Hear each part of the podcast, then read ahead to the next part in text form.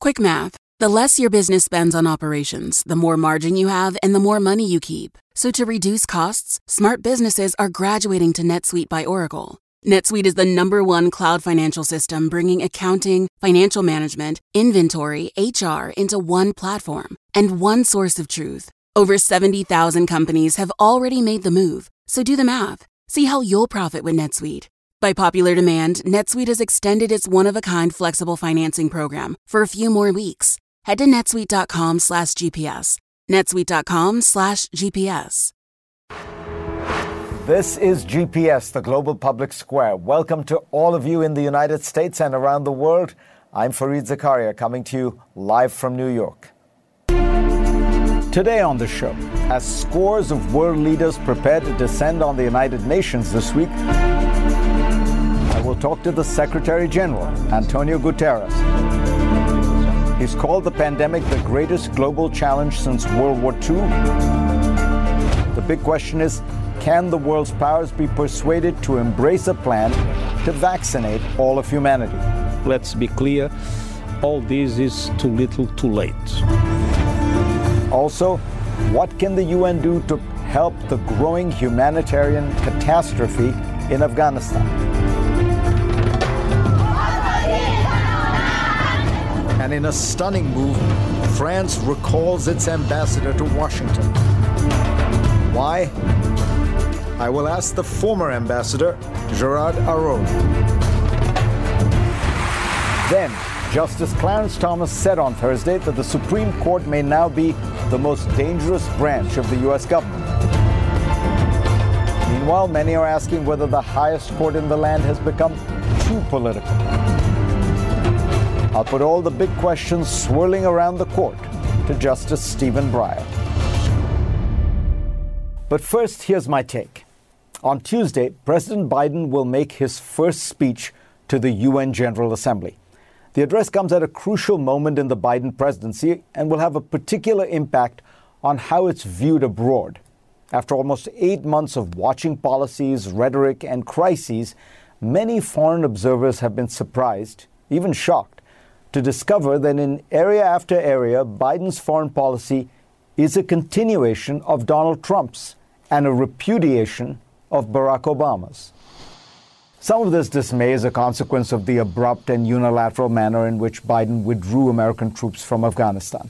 A German diplomat told me that, in his view, Berlin was consulted more by the Trump administration than by this one.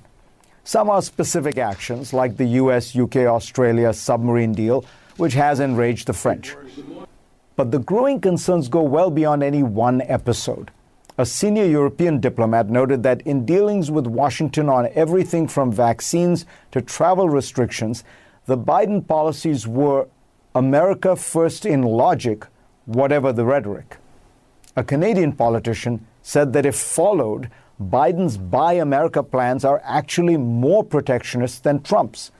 Despite having criticized Trump's tariffs repeatedly, Biden has kept nearly all of them. In fact, many have been expanded since most exemptions to them have been allowed to expire. Key Asian allies keep pressing Biden to return to the Trans Pacific Partnership, much praised by him when the Obama administration negotiated it. Instead, it's been shelved. Another striking example of Biden's surprisingly Trumpian foreign policy is the Iran nuclear deal, one of the landmark accomplishments of the Obama administration. Throughout his election campaign, Biden argued that Trump's withdrawal from that agreement had been a cardinal error, and that as president, he would quickly rejoin it as long as Iran would also move into compliance. In early 2019, Jake Sullivan, now Biden's national security advisor, described Trump's reimposing of secondary sanctions against Tehran as predatory unilateralism. But since he took office, Biden has failed to revive the deal and kept most sanctions on Iran. Having long argued against trying to renegotiate the deal, Biden officials now say they want to lengthen and strengthen it. So far, this Trump Biden strategy has not worked. Iran's stockpile of enriched uranium went from less than 300 kilograms in 2018 after the deal to around 2,500 kilograms today. Or consider policy toward Cuba. the Obama administration was bold enough to tackle one of the most glaring failures in U.S. foreign policy. Having isolated and sanctioned Cuba since 1960 to produce regime change in that country, the United States has instead strengthened Cuba's communist regime. Fidel Castro sparked nationalist fervor by blaming all of Cuba's problems on the embargo, and far from being toppled, he ended up staying in power longer than any non royal leader on the planet. As with Iran, the costs of these policies have been paid by ordinary people. Obama began to relax these policies toward Cuba. Trump reversed course. Biden has kept in place the Trump policy and actually tightened sanctions. In a recent UN General Assembly vote condemning America's 60 year old embargo, the vote tally was 184 to 2. Israel was the only country to vote with Washington. Biden and his team often criticize Trump for his assault on the rules based international system. But how does one rebuild such a system while embracing naked protectionism, unilateral sanctions, limited consultations, and America first policies on stuff like vaccines and even travel. When I was returning from Europe last week, the British airline employee checking me in said nervously, I hope you have an American passport. I said yes, but asked why she seemed so relieved. She replied, Oh, the Americans have made it a nightmare for Europeans to enter their country. And it seems so unfair because we have much higher vaccination rates and much lower levels of COVID than you do. She concluded in exasperation it seems that these days you Americans just want a double standard that helps you no matter what others think. It doesn't have to be this way. Trump's selfishness should be the aberration. Biden can use the UN pulpit to return to his deep roots as an internationalist who understands that countries don't simply ally with America out of fear or bribes or narrow security concerns. They do so because its best presidents have articulated and pursued policies that, while always being attentive to U.S. interests, also tried to build an open, rule based international order that helps others prosper and thrive. If Joe Biden continues his current course, though, historians might one day look back on him as the president who normalized Donald Trump's foreign policy. Go to cnn.com slash Fareed for a link to my Washington Post column, and let's get started.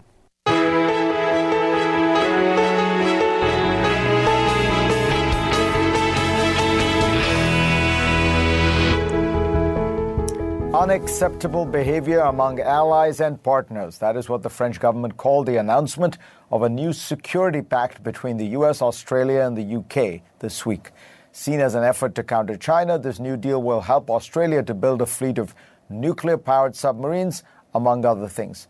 But the French already had a deal to build submarines with their Australian allies, and they say this move was a stab in the back. On Friday, France took the exceptional step of recalling its ambassadors to Washington and Canberra. Joining me now to talk about this is the former ambassador to Washington, Gerard Araud. Um, Gerard, let me ask you first the, the reaction of France seems genuinely one of shock. Isn't that right? Well, yes, it was a total astonishment.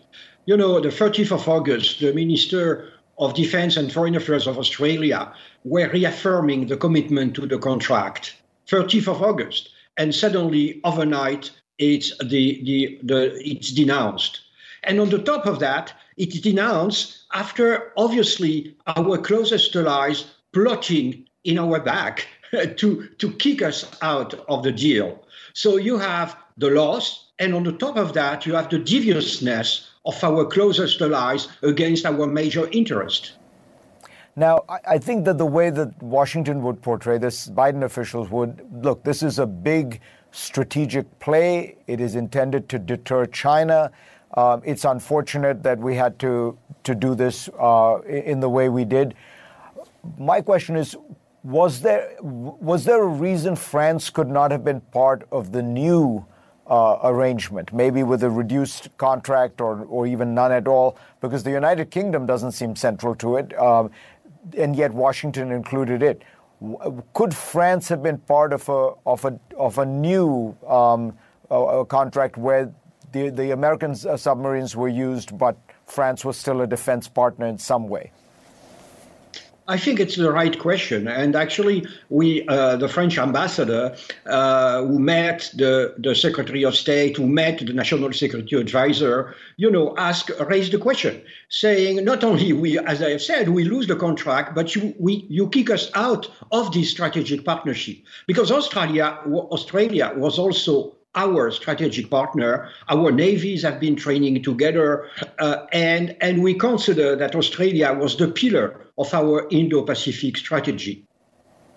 Do you think that this will uh, result in Europe having a more independent uh, strategy toward China? And you know, could the cost end up being that the EU does not fall in line with America's China strategy? Which strikes me as a big deal because on issues like trade, the European Union really is very powerful. On trade, we do live in a kind of tripolar world. You know, uh, uh, Fareed, I, I, don't think that this storm uh, will have major consequences in Europe because for most of Europeans, it's, it's a French problem. But we have also to see the sequence because, as you said, you know, Trump was hostile to, to Europe. And basically, we have the impression that Biden doesn't care. Uh, you know, we had, of course, we had Afghanistan, but also when President Biden came to Europe, there was no proposal of cooperation coming from the American side. And since then, it's very difficult to say that there is a European policy of this administration. Uh, and finally, uh, Gerard, do you think that when this all all is said and done, will will we be able to get back to some level of normalcy? I mean, France and the United States are long allies. They have had breaches like Suez, Vietnam, the Iraq War, or is this something more lasting? You think? No, I think our common interest to work together, but you know, there is no love. There is only proof of love. So I think that the American administration has to show that is, as I have said, that they consider that the Europeans are real partner uh, in a common endeavor, and and we are still uh, waiting for that. But in order to, let's say, the, the United States has another big foreign policy initiative, uh, and it wants France to come on board. Uh, does, th- does does this make it harder because? You know, if you have dem- you have your own populism, you have your own nationalism. Does it make it harder for President Macron to support the United States, particularly on something controversial, because the, his opponents will say, well, clearly the Americans don't care about France. No, I think you're, you're, right, Fareed, and especially because in France we are entering into an electoral campaign. The presidential elections in France are in April uh, next year and uh, we are a democracy, so it's obviously it will make things more complicated to President Macron. Gerard always a pleasure to hear you. Uh, always give us great insights. Thank you, sir. Thank you, Fareed. Next on GPS, global recovery from COVID 19 will be at the top of the agenda at the UN General Assembly this week. Can leaders come together and make a plan to vaccinate the world? I sat down with the UN Secretary General Antonio Guterres in the Security Council chamber this week. That interview when we come back.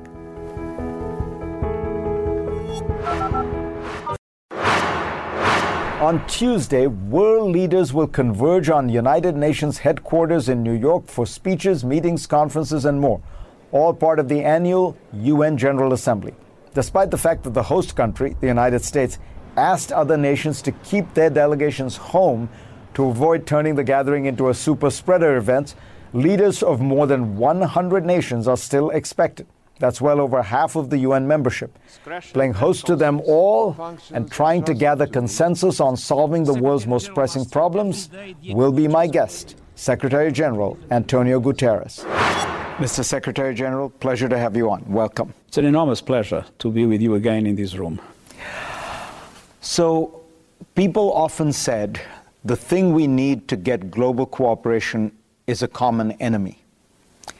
The pandemic is a common enemy. COVID is a common enemy. Yet, it has actually led countries to do the opposite of cooperating. Why? And is there any chance, are you seeing signs that there is greater cooperation beginning? There are some positive signs. Uh, we had uh, the IMF together with the World Bank, uh, the um, uh, World Health Organization, and the World Trade Organization proposing a program of $50 billion to allow for uh, an increased vaccination in developing countries. Uh, I know President Biden is uh, uh, convening a summit to try to increase substantially the amount of vaccines available to the developing countries, but let's be clear, all this is too little too late. And the fact is that the international community was not able to come together in relation to the, uh, to the COVID. Uh, we had different strategies by different countries. And uh, we have this uh, absolutely unacceptable situation in which a country like mine that was very successful is now 80% as 80% of the population vaccinated. That's Portugal and, Portugal. Most, of, and most of Europe is. Uh, and uh, we have countries in Africa with less than 2%. I mean, when I look at it realistically, it seems to me the only strategy that would work would be a joint US Chinese one because only the Chinese companies are going to be able to produce the billions of vaccines you need. The, uh, you know, the Western companies, those vaccines are spoken for already. There is no prospect, is there, of a co- cooperation between the United States and China to vaccinate the world? I'm very worried about it. I mean, I think we have two divides in the vaccine question. We have a north south divide, in which the north took care of its population and forgot largely about the south and the South feels that this is ter terribly unfair, and this increases the mistrust of the global South in relation to the global North. And there is the geostrategic global divide, which is now centered in the relationship between China and uh, uh, the United States. Uh, since the beginning, uh, uh, and talking with both sides, uh, I've been saying that there are areas in which there is no possible agreement. There are areas in which a confrontation is inevitable. Human rights is one of these areas. There are some geostrategic questions related, for instance, the South China Sea or Taiwan. There are areas in which there are different positions, and it will not be easy to overcome these differences. There is an area where I believe there should be effective cooperation climate. And then there are areas in which I believe a negotiation is necessary, a serious negotiation, because there are different interests, but at the same time, there are common interests. Uh, and this is related to trade and technology. Now, uh, we have seen that uh, the areas of confrontation have dominated the relationship. We have seen that uh, in climate, the efforts uh, uh, of John Kerry have largely failed because the Chinese have said at a certain moment, well, we cannot have cooperation on climate and on anything else. And on trade and technology, there has not been an effective negotiation. I think we are still on time to do that.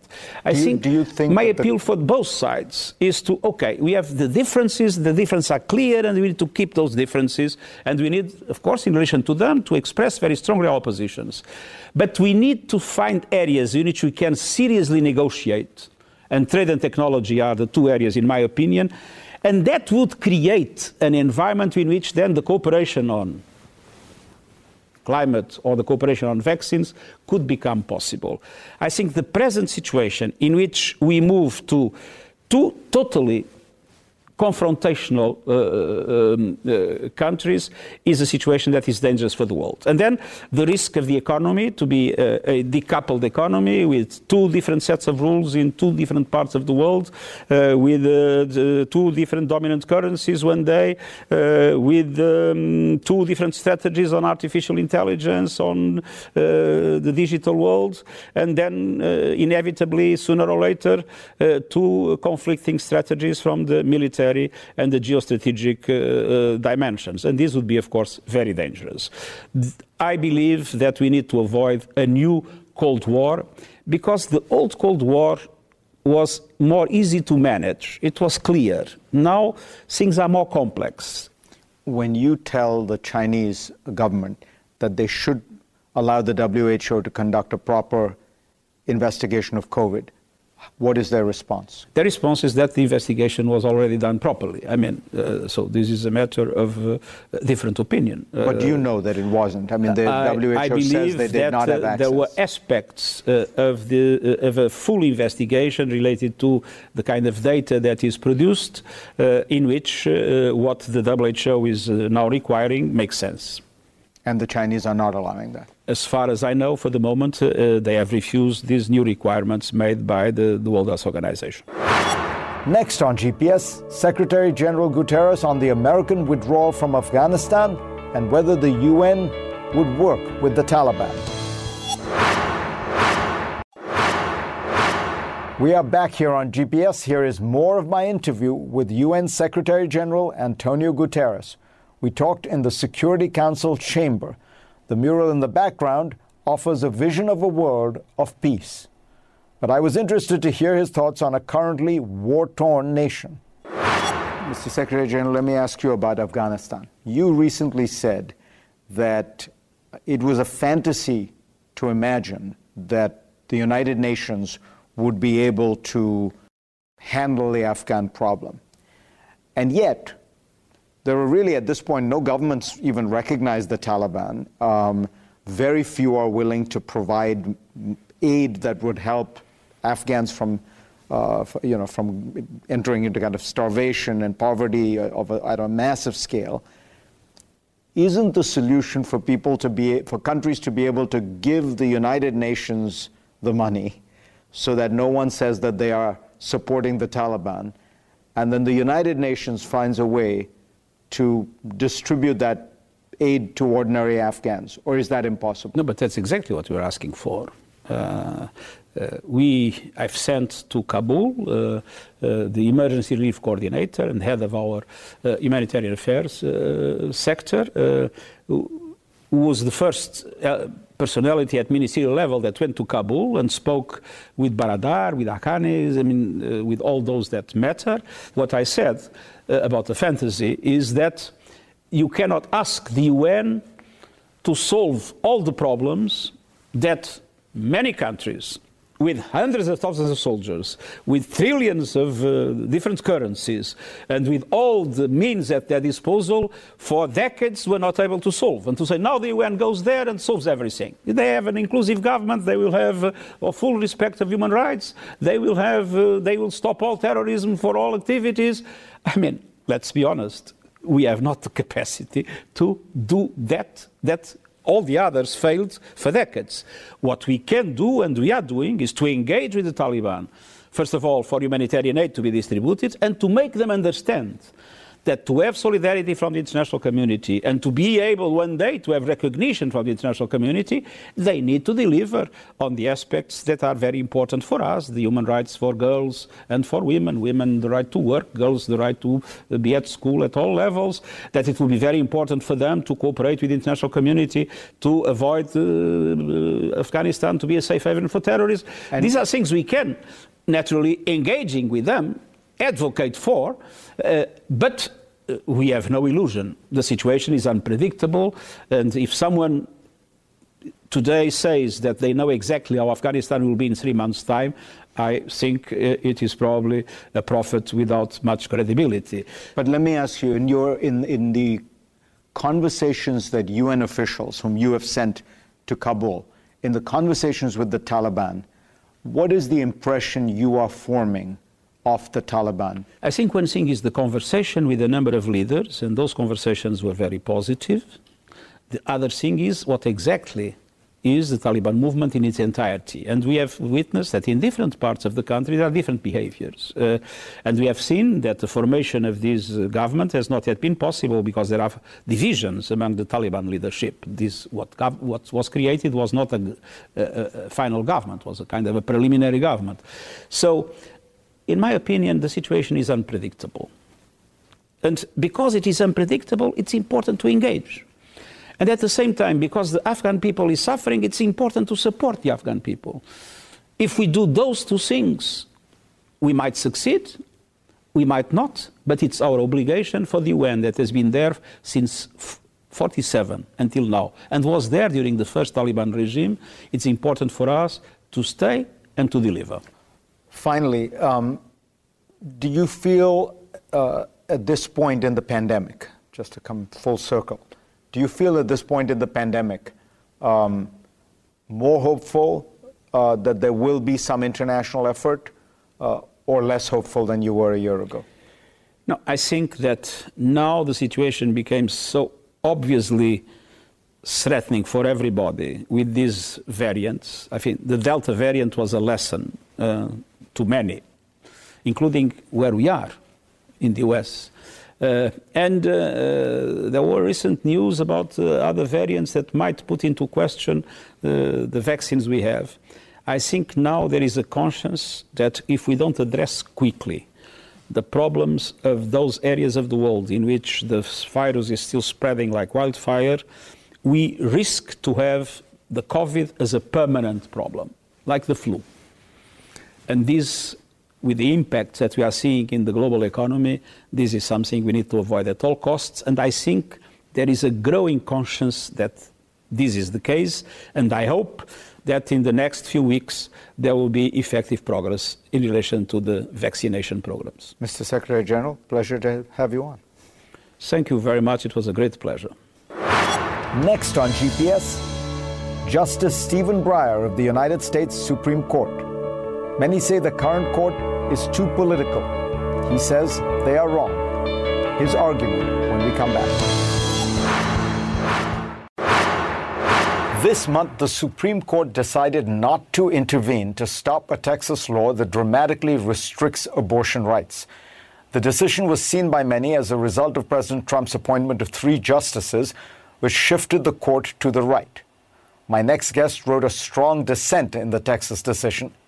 Stephen Breyer votes consistently with the court's liberal wing, and yet he believes that in order to maintain its influence, the court must be apolitical and seen as apolitical.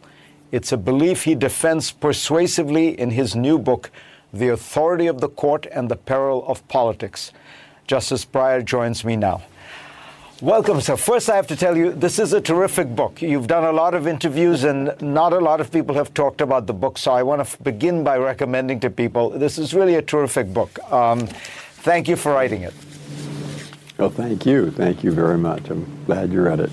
Let's start with your central premise, which is that the Supreme Court has a surprising amount of authority, uh, is many ways seen as a kind of pivotal player in American politics despite the fact that it has no power. As, as Alexander Hamilton said, you quote him, uh, don't worry about the Supreme Court. It has neither the power of the purse nor the sword. So, what gives the court its authority? Ultimately, it's that people in the United States, 331 million of them, 330 million are not lawyers. But ultimately, those people have decided that they want to live together, every race, every religion, every point of view imaginable.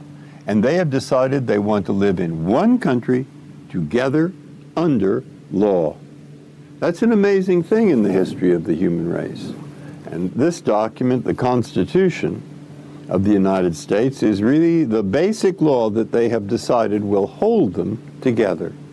And the Supreme Court does typically have the final word as to the meaning of the words in this document. So it wasn't always as easy as this. And you, you point, for example, no, to.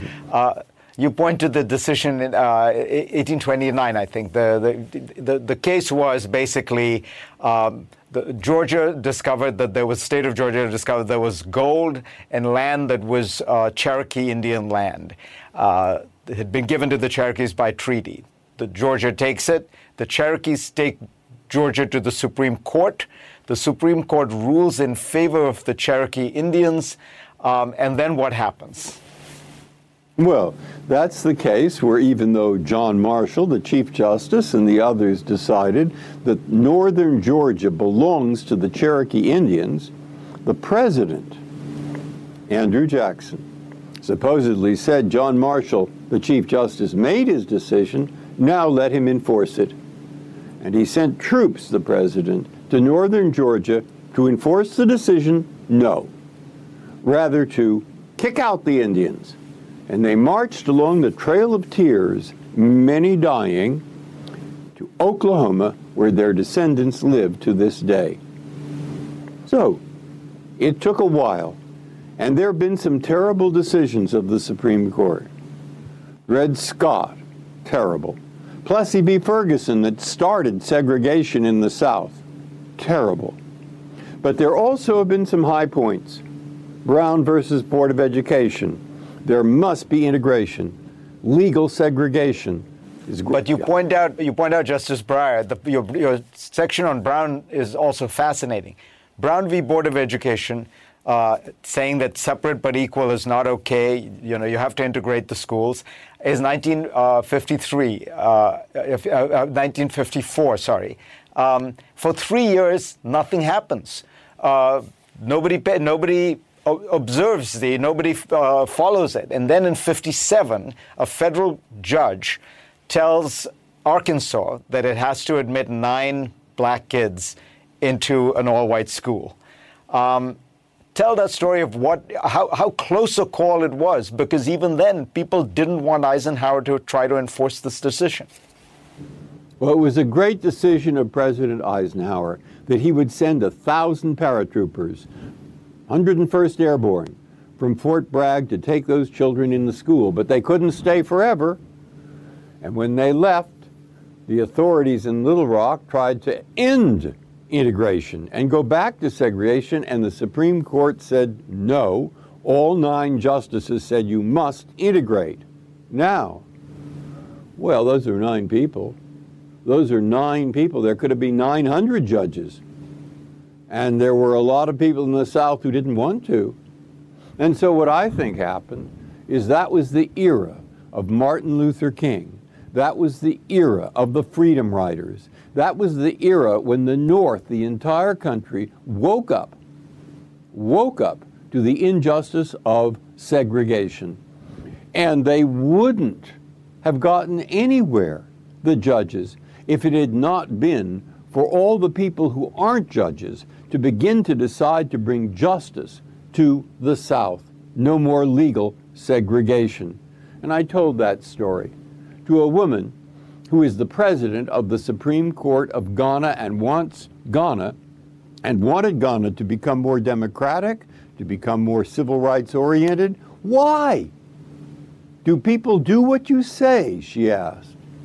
And I said, You have to convince the people in the villages, in the towns, the millions who are not lawyers, that it is in their interest to follow a rule of law. And that means not just the decisions you like, but also decisions you don't like. Well, like Bush v. Gore. I dissented in Bush v. Gore, but I heard the Democratic leader in the Senate, Harry Reid, say the most remarkable thing about that opinion is people followed it without guns, riots, stones in the streets. And when people think too bad there weren't, I mean, I thought it was wrong. And when I hear them say, well, too bad there weren't a few riots, I say, hey, it's not too difficult to see what happens in countries and in places and in times when people don't follow a rule of law. It's terrible. So it's a miracle. It's a miracle, this country, in, in in that respect. We're going to take a break, and when we come back, I want to talk to Justice Breyer about precisely Bush v. Gore, this pivotal case that may have changed the image of the court and may have left a long legacy. All that when we come back.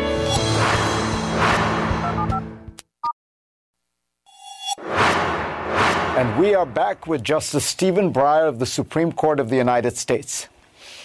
Justice Breyer, you were talking about Bush v. Gore, and I want to ask it, you a question about it in the context of your central argument. Your central argument, correct me if I'm wrong, is that we shouldn't think of judges as political in the way we do. Yes, they have differences, but those differences are not partisan political, they are jurisprudential. They are based on how people see the uh, the Constitution and, and law and things like the original intent of, that, of those laws. So when you look at Bush v. Gore, this is the case that I think changed many people's view about that. Because the Constitution is pretty clear that the states get to decide who their electors are. In fact, that's what Republicans are now using as a way to allow states to do whatever they want with the electors, almost, no, you know, in some cases, no matter what happened uh, in the election. That state, states get to choose their electors. In Bush v. Gore, the conservatives who normally take the position that states' rights are important and state authority must not be you know, overridden by the, by the federal government, those conservatives switched and they ended up saying, no, in this particular case, we, the Supreme Court, we, the federal government, have authority that trumps the state. And, and to a lot of people, it looked like justices like Justice Scalia were completely reversing their long held jurisprudential view to achieve a political outcome they wanted the election of George W. Bush. Didn't that damage the court's legitimacy more than anything I can imagine? I can imagine worse things. What about Plessy and Ferguson? What about separate but equal? But go back to the point. It would take me a while to convince you, more time than we have. But the Constitution says that each state shall appoint in such manner as the legislature thereof may direct the electors who will vote for the president. And the majority of five thought that uh, the lower courts in Florida had not done what the legislature directed.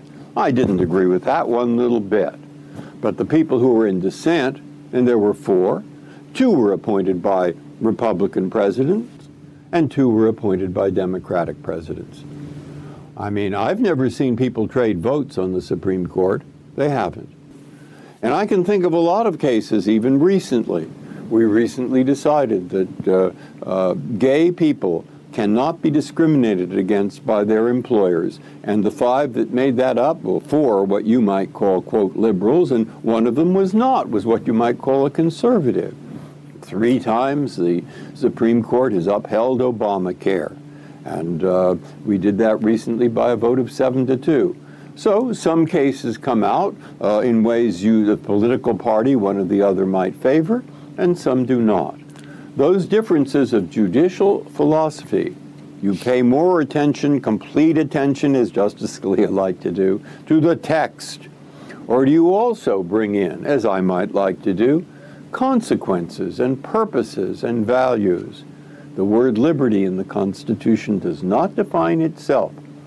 So there are many jurisprudential differences, and it isn't totally jurisprudential, but it isn't really right to say that it's political in the ordinary sense of politics. So you'd have to read this book with some care, as you've done, in order to see the complexity and nuance there. So, is this ideal of a non political court, uh, of a non-partisan court, so important to you that you are willing to risk the fact that your successor might undo much of what you regard as the good you've done and might take the court and the country in a very different direction. Now, what you're doing is asking about will I retire? And eventually I will. I don't want to die there in office, and I haven't decided exactly when, but there are a lot of considerations, and uh, I uh, hope I take them all into account properly, and when the time comes to announce something, I will, but not here now. Well, I think, as I said, this is a terrific book, and you, you, you, know the central point you make, which is that the court's authority is this kind of mystical thing and should be should be preserved, is so important. Uh, Stephen Breyer, pleasure to have you on, sir. Thank you very much. Thanks to all of you for being part of my program this week. I will see you next week. I'm Dr. Sanjay Gupta, host of the Chasing Life podcast. In honor of our 10th season, we want to hear from you. Leave us a message at 470 396 0832 and tell us how you chase life. It could be used on an upcoming episode.